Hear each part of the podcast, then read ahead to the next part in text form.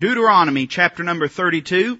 Uh, we're going to be all over this chapter, but I just want to read the first four verses and then we'll open in a word of prayer.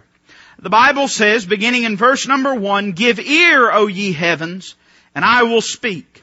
And hear, O earth, the words of my mouth. My doctrine shall drop as the rain. My speech shall distill as the dew, as the small rain upon the tender herb, and as the showers upon the grass because I will publish the name of the Lord. Ascribe ye greatness unto our God. Now notice verse 4. He is the rock. His work is perfect. For all his ways are judgment. A God of truth and without iniquity. Just and right is he. I want to read that again. He, speaking of the Lord, he is the rock. His work is perfect. For all his ways are judgment a God of truth and without iniquity, just and right is He. Let's pray together this evening. Oh Heavenly Father, I thank you for this time that you've permitted us to have. Now Lord, we've come together to hear your word, to meet with you in the power of your presence and the Holy Spirit. And I'd ask Father that your Holy Spirit would have liberty tonight to move and to speak in hearts. God, I need the unction and power to preach. My flesh fails me, Lord. I don't even want to try to rely on my flesh. But I just want God to hide behind the shadow of your cross. And Lord, for people to see only Christ, Him crucified and lifted up, magnified this evening. Father, I pray if there's one amongst us that's lost and undone, you'd convict them. One that's discouraged, you'd uplift them. Lord, one that's haughty, that they'd be abased. But whatever the need is, oh God, you know what the need is. I'd ask that you'd meet it and all of your glory and all of your grace, Lord. We'd ask that you'd meet it in such a way that give us occasion to give you the praise that's due your name. We'd ask all of these things in an effectual name and in a powerful name, in a name that's above every name. We ask these things in Christ's name. Amen. As we read here in Deuteronomy chapter number 32, I've given a name uh, to this sermon that I hope will help you to remember it. We made special note of verse number 4. Uh, now, if you've got a Scofield Bible, and I'm sure many other Bibles have little titles under a chapter uh, name, you'll see that this is the Song of Moses. Now Moses has faithfully led the children of Israel for 40 years through the wilderness, and he's made his mistakes as we all have, and uh, he's about to uh, end the ministry that God has given him on this earth and uh, they're standing at the crest of the promised land. Moses will not be allowed to go in because he was disobedient to the Lord. Joshua will lead the children of Israel in. And so Moses, as many of the leaders did in the nation of Israel, begins to give a song, a testimony, a word of praise for what God has done and for who God is. And so you'll see that it's titled the Song of Moses. There's a lot of fascinating things in this chapter. It's well worth your time to sit down and prayerfully and diligently read the whole chapter. But as you read this, uh, one thing that jumped out to me, and you may not take note of it, but I notice as I read this chapter that in seven separate verses, a total of eight times, the title of the rock is given. And I'd like to just take a few moments and preach to you and take a walk through Moses' rock garden. You see, if you were to read in 1 Corinthians chapter number 10, you're given a little information about who this God is that's spoken of. We see in verse 4 that God is called the rock. It says, He is the rock. And I like that title. I've always been partial to that divine title of God. The rock speaks of faithfulness. It speaks of dependability. It speaks of sovereignness. It speaks of His everlasting nature, that He's the ancient of days, that none can unseat Him from His throne. I like that title. And we're well familiar with it. We've probably sang many times, Rock of Ages, cleft for me, let me hide myself in thee. And as you read this passage, you'll find that the title of the rock given to God is given a special emphasis. Well, as we read in 1 Corinthians chapter 10, we're told who this rock is. That name God is one thing. Everybody has a God, quote unquote. I mean, the Muslims have a God. Uh, the Buddhists have a God. The Hindus have 280 million of them, and you could go on down the line. But the Bible distinguishes who this rock is, who the true God is. And in 1 Corinthians 10 and verse 1, Paul writing about the time that the children of Israel spent in the wilderness says, Moreover, brethren, I would not that ye should be ignorant. How that all our fathers were under the cloud and all passed through the sea and were all baptized unto Moses in the cloud and in the sea. And did all eat the same spiritual meat and did all drink the same spiritual drink. For they drank of that spiritual rock that followed them. And that rock was Christ. You'll find as you study the journeyings of the children of Israel that everywhere they went, there was a rock. Everywhere they went, there was a place of provision and a place of shelter. And God always met the needs through this rock. Can I tell you that the thing that you need in your life tonight is the person of Jesus Christ? You say, preacher, I'm already saved. Hey, I know a lot of Christians trying to live the Christian life without Christ. I know a lot of Christians that are saved, blood washed, born again, but they try to live in the strength of their flesh day by day. I believe there's several exhortations given to us in this passage, and I just want to take each of these seven instances and give them to you very quickly. We note in verse number four that God, that Christ is the dependable rock. Look at it with me again. It says He is the rock. We know that this is speaking of Christ. And notice it says His work is perfect. For all his ways are judgment, a God of truth and without iniquity, just and right is he. Boy, aren't you thankful tonight that we don't have to worry about God messing up? Aren't you thankful tonight that when you cradle your life in the everlasting arms of the God of heaven, you don't have to be concerned at Him botching the ordeal? You know, there's some that live as though God is just getting ready to make His first mistake. You know that? There's some that live as though God's gonna mess up. And some that pray and they seek the will of God. But when faced with the will of God, they recoil and they say, no, that's not for me. Can I encourage you tonight? Can I tell you that when God makes His will known for you, that that is a straight path. That is solid footing. That is the very divine providential purpose of an almighty God for your life and you need not worry about placing it in His hands. I'm thankful that God's never failed me before. I'm thankful that God didn't fail me today, but I'm so thankful He ain't gonna fail me tomorrow. I'm thankful that I don't have to worry about God letting me down. Boy, I tell you, I'd be a sorry God. Can I tell you that tonight? I mean, if it was me, my job to be God, I mean, you'd all be in a mess, amen? I would have written everybody off, probably myself included if I was God. Because the truth is, I fail people on a daily basis. I mean, I want to be a faithful Christian. I thought about it as we sang that, uh, true and faithful, uh, serving and trusting Him every day in this pilgrimage of life that we live in. And I wish I could say that this preacher has always been faithful to God, but I'd have to lie to you to tell you that tonight.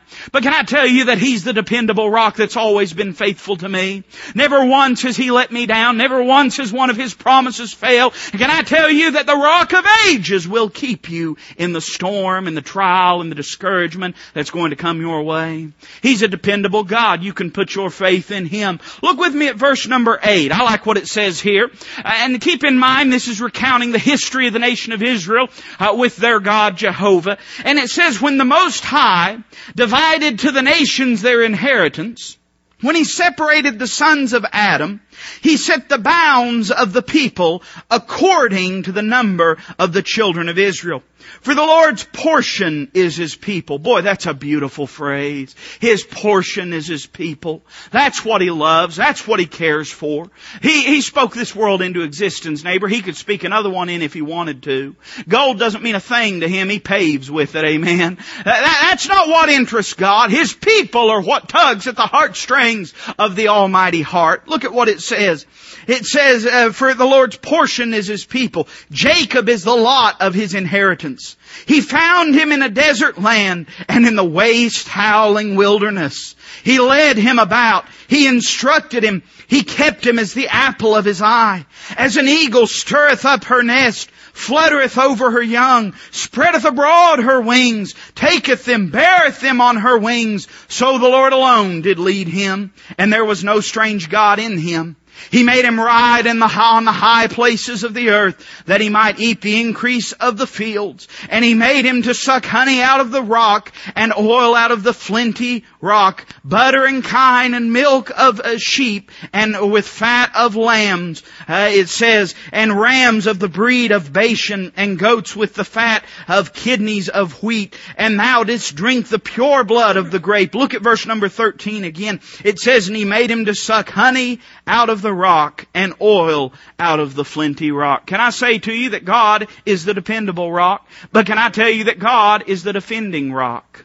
It's not just that He's faithful in His promises, but it's that He cares about you and He cares about me. I'm reminded of what David said. David had lived his life. He had seen a lot of things. He had experienced a lot of things. He had done a lot of things. David had uh, hidden in the cave of Adullam. He had sat on the throne of Israel. He had been adored by the nation. He had been marched out in shame. David says at the end of his life, I've seen a lot of things. He said, I once was young, now I'm old. He says, yet have I never seen the righteous forsaken, nor his seed begging bread. Can I tell you that God, if you'll follow Him, if you'll obey His will, He can make you to ride on the high places of the earth. He can give you uh, milk and fat to eat. He can give you honey out of the rock. He can provide your everyday sustenance if we'll only live the life of faith. You say, preacher, I thought it wasn't about what I do, it's about what He does, and that's very true. But you rob yourself of the greatest blessings of God when you get yourself out of the will of God. Uh, the Bible says never seen the righteous forsaken. Doesn't say never seen the saved forsaken. Now I don't believe God's ever going to forsake the saved uh, either, but I, will say this. I, I've seen Christians fall on hard times when they were out of the will of God, haven't you? But I've never seen one that was really doing their best to serve the Lord. I've never seen one that had turned their life over to Him. I've never seen one that was a absolute uh, God-loving, serving, Christ-serving, faithful Christian that God allowed to go hungry never once. He's always met the needs. He always will meet the needs. I don't know if you realize this. How, how many of you uh, have had children in your life? I'm sure most of you had. Whose job was it to feed them? Yours. Whose job was it to clothe them? Yours. Whose job was it to get them the medical treatment that they needed? Yours. You know why? They belong to you. You get me? So it's your responsibility. Now whose child am I? I've got some earthly parents. They've done an awful good job taking care of me, probably got me more than I even needed growing up. But can I tell you that I've got a heavenly father? I'm part of a bigger family. I'm part of a sweeter association. Can I tell you that it is God's responsibility to meet the needs of His children? Now, you go storming out of His house, maybe He won't be able to. But I'll say this, my daddy put rules on me growing up, and he'd always say this, as long as you slide your feet under my table. You know, as long as I slide my feet under God's table, He meets every single need that I've ever had. You say, preacher, are you telling me if someone's out of the will of God, God doesn't watch over them? No, He watches over them. But sometimes He has to let them suffer to draw them back close to Himself. But when we live for God, when we give Him our everything, when we esteem Him higher than others, higher than our own worldly lusts, higher than the desires of our own flesh, when we get our lives in tune with Him and follow Him, I promise you He'll meet every need that you have. Imagine them walking through the wilderness for 40 years, but the Bible tells us that their shoes didn't wax old. The Bible tells us that there, some of us can't make it 40 days without that happening. Amen. But they went, they went 40 years and God made sure their, their clothes didn't wax old, their shoes didn't wax old. When they needed food, He fed them with manna from heaven. I'll tell you how good God is. When they started griping about the manna, He gave them the quail. That's how good God is. God, God will always meet our needs, but you know, sometimes He'll even meet our wants. Isn't God good to us? You know why? He's the defending rock. He takes care of His children. He sees to the needs of His people. Why? Because the Lord's portion is his people. That's where his heart is, where the apple of his eye. You say that's Israel, preacher, and yeah, there's a dispensational application to Israel. There's no question about that. But, but I promise you something, neighbor, just as God loves the children of Israel, I promise you that those of us that the Bible tells us are bone of his bone and flesh of his flesh and part of his bride and part of his body, he has a great concern and care for us as well. We read this passage and we see he's the dependable rock. He's the defending rock. But look at verse 15. This is sad. The Bible says, But Jeshurun waxed fat and kicked. Thou art waxen fat, thou uh, art, art grown thick, thou art covered with fatness, when he forsook God which made him, and lightly esteemed the rock of his salvation. It's sad to say, but we see that Christ is the dependable rock. We see that Christ is the defending rock.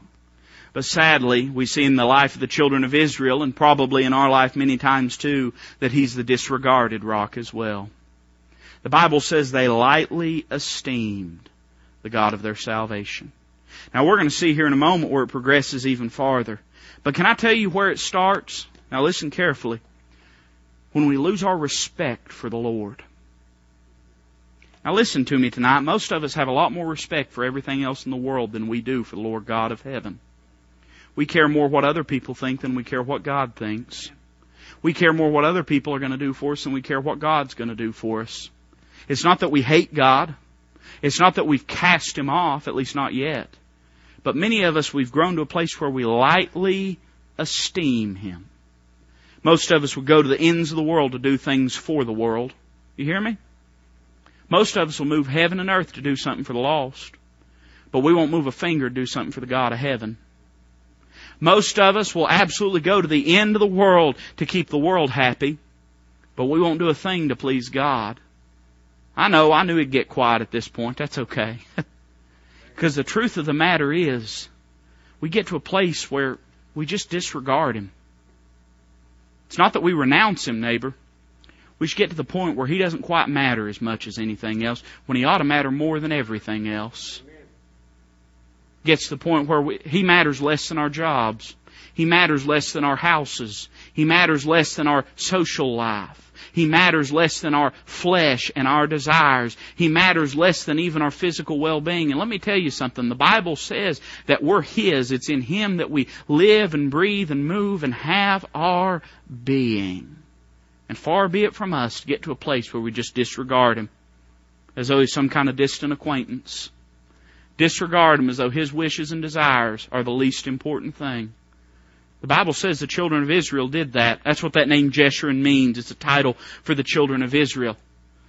And you and I were guilty of that. Just as God's people in the Old Testament and God's physical people were guilty of it, you and I as God's spiritual people, we're just as guilty of it. Well, we'll do anything in the world. Some of us, neighbor, I, I, I mean, we'll we'll drive to the ends of the earth to make it to a to to a UT ball game to watch them play. We'll go to the ends of the earth to get out and get on the lake and and and fishing. We'll go to the ends of the earth to get out on the golf course. We'll go to the ends of the earth to do anything in the world that we want to do. But when it comes to doing something God wants us to do, we don't have time for Him. You say, oh, preacher, you're, I'm not that guilty of that. It's not that I don't love God. No, I'm not saying you don't love God. I'm saying you've disregarded Him. You've lightly esteemed Him. What God wants has become the least important thing in a lot of our lives. And then we wonder why we're miserable.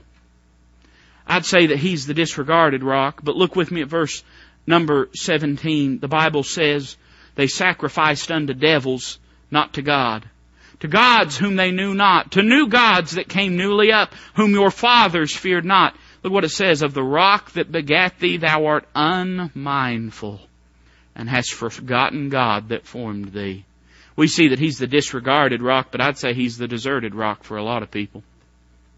A lot of people just plumb give up, you know you can think of people. I can think of people. And I, I'm not up here to name names or talk about people. That's not what I'm here for. I'm just saying, most of you can probably picture someone in your mind that at one time was serving God.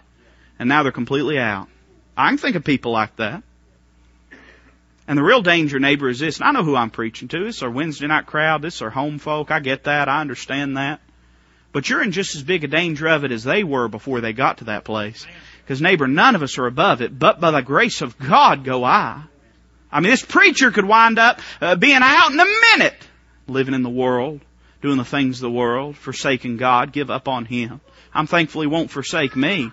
But I'm also mindful of the fact that it could happen to me like it happens to a number of people. You say, how did that happen? It started with lightly esteeming Him. And then it wasn't long to where it just got plumb out. People say, well, somebody hurt my feelings. Well, boo hoo. I mean, really. Somebody hurts our feelings at work, we won't quit. Somebody hurts our feelings, I, have been praying about, me and Bill been talking about, I've been, I've been praying about preaching a sermon on body aches. you know, we're, we're the body of Christ. You realize that? How many of you ever sprained your ankle before? Lift your hand up. Did you cut your leg off when that happened? Or did you do what you could to restore that ankle? Come on now. Brethren, if a man be overtaken in a fault, ye which are spiritual, restore such an one in the spirit of meekness, considering thyself also, lest thou also be tempted. If somebody hurts our feelings, we want to cut them off. We won't do that to our physical body, but we'll try to do that to the Lord's body. I mean, neighbor, I, I just think we've gotten to a place where, where we're looking for excuses to not serve God. And again, I, I'm not, you say, preacher, this is hard. We're the good crowd. We're the Wednesday night crowd. I'm aware of that. Call it preventive medicine if you want to. We need to be very vigilant because it don't take much, neighbor. It don't take much to get out of the will of God and get plumb out on God. We see he's the disregarded rock. We see he's the deserted rock.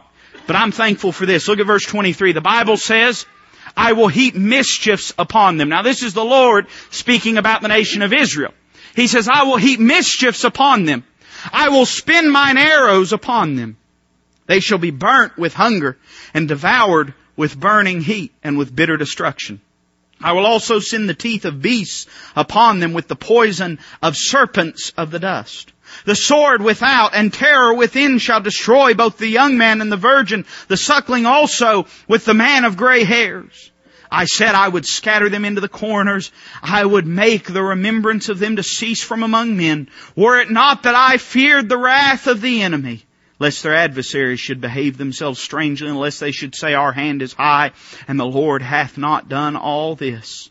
For they are a nation void of counsel, neither is there any understanding in them. Oh, that they were wise, that they understood this, that they would consider their latter end. How should one chase a thousand and two put ten thousand to flight?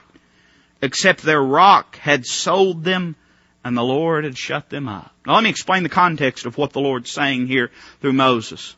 Moses is pinning down the words of God here, and what God is saying is this. He's hearkening back to verses uh, 8 through uh, 15, and what he's saying is he's talking about how they got out in rebellion, and you can read more of it there uh, in a few verses before we started, in old verses 19 through 22, kind of in that range. You can read and see what God's saying. What he's essentially saying is this, because they rebelled against me, I gave them up I allowed them to be scattered. I allowed them to be persecuted. I allowed the serpents in, the beasts in, the sword in, the terror in, the fear in, and I allowed this to happen in their life. And you know what he says? He basically pulls it back and he asks this question to the nation of Israel. He said, how could one chase a thousand or two chase ten thousand unless their rock had given them up? You know what he's saying? He's saying, how is it that these things could be happening if it wasn't for the fact that God is trying to get a hold of them?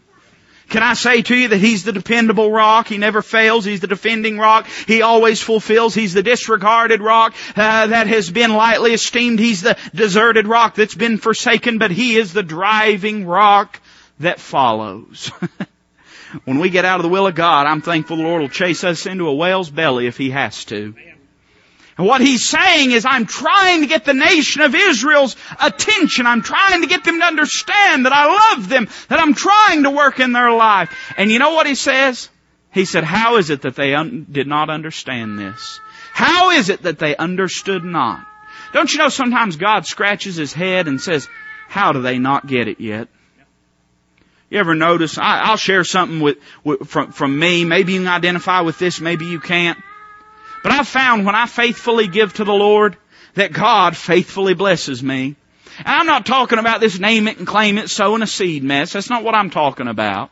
I'm not talking about getting uh, getting charloted out of uh, your tithe that ought to go to your local church and sending off some televangelist to build them a mansion. That's not what I'm talking about. I'm talking about there's blessing when we honor God in our giving. But I found when I don't give to the Lord, I found sometimes my bills seem to get a little bigger.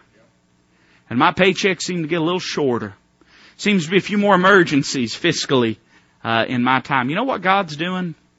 He's trying to teach me that I'll get a lot farther ahead if I'll honor Him than if I honor myself. That's what God's trying to teach me. And I see people sometimes in, in life and, and I point out giving because most of us can relate to it. Most of us have seen that happen in our life if we give to the Lord. There's been times when we've not been faithful and we've seen that. But you go down the line, neighbor, I can see people that have gotten out of the will of God and you can see their life has gone to shambles. And you step back and you go, how do they not get it yet? You see people that get out of church and out of the will of God and their marriages start to fall apart. And you say, how do they not see what's causing this in their life? But then I have to look back at times in my life when I was out of the will of God. And when God was hemming up my way and putting my hedges around me and God was making things difficult and trying to get my attention and I realized that a lot of times I wasn't aware of it. I just plunged ahead in the energy of my flesh. I just let them tires spin that were in the ditch. You know what they did? They just spun me deeper and deeper and deeper. Can I tell you tonight that God does that because He loves you?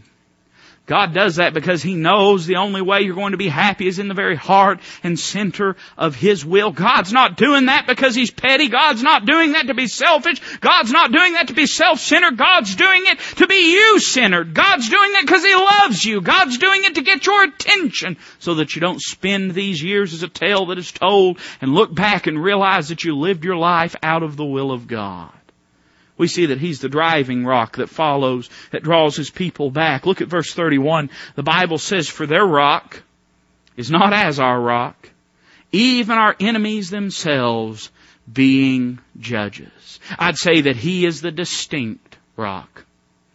The Bible says our God is not like their God. Their God is not like our God.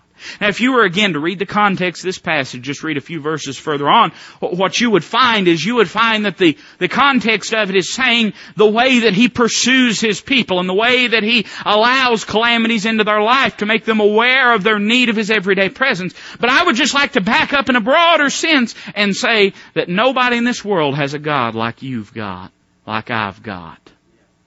Boy, I, I tell you, we get, we get so apathetic. And, and listen, you know, people always say, well, you know, if you point a finger, you're pointing three back at yourself. That's why preachers preach like that. You know that, right?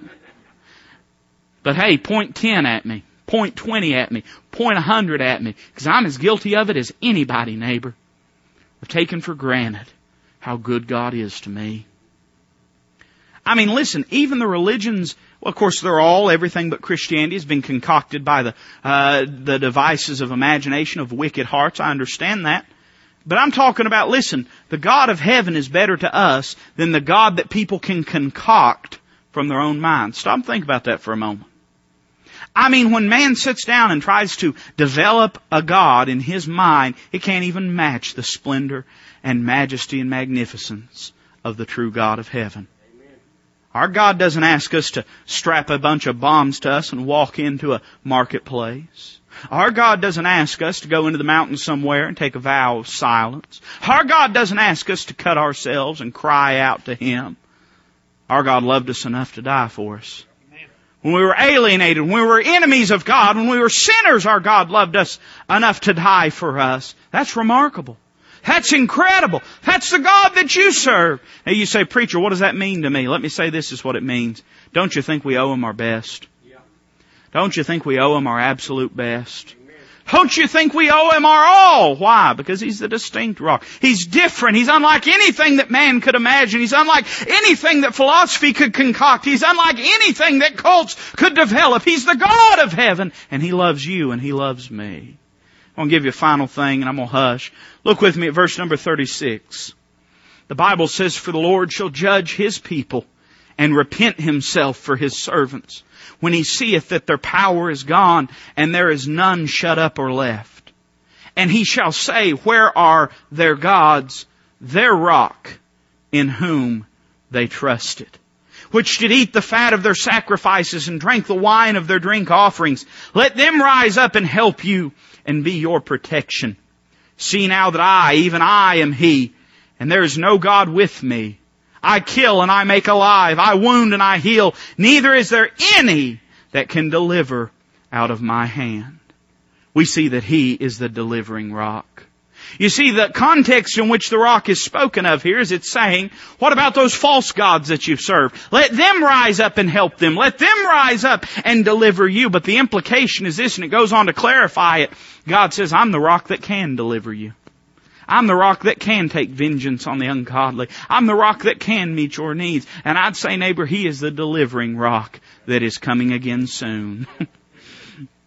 He's the rock of ages and I'm thankful of it.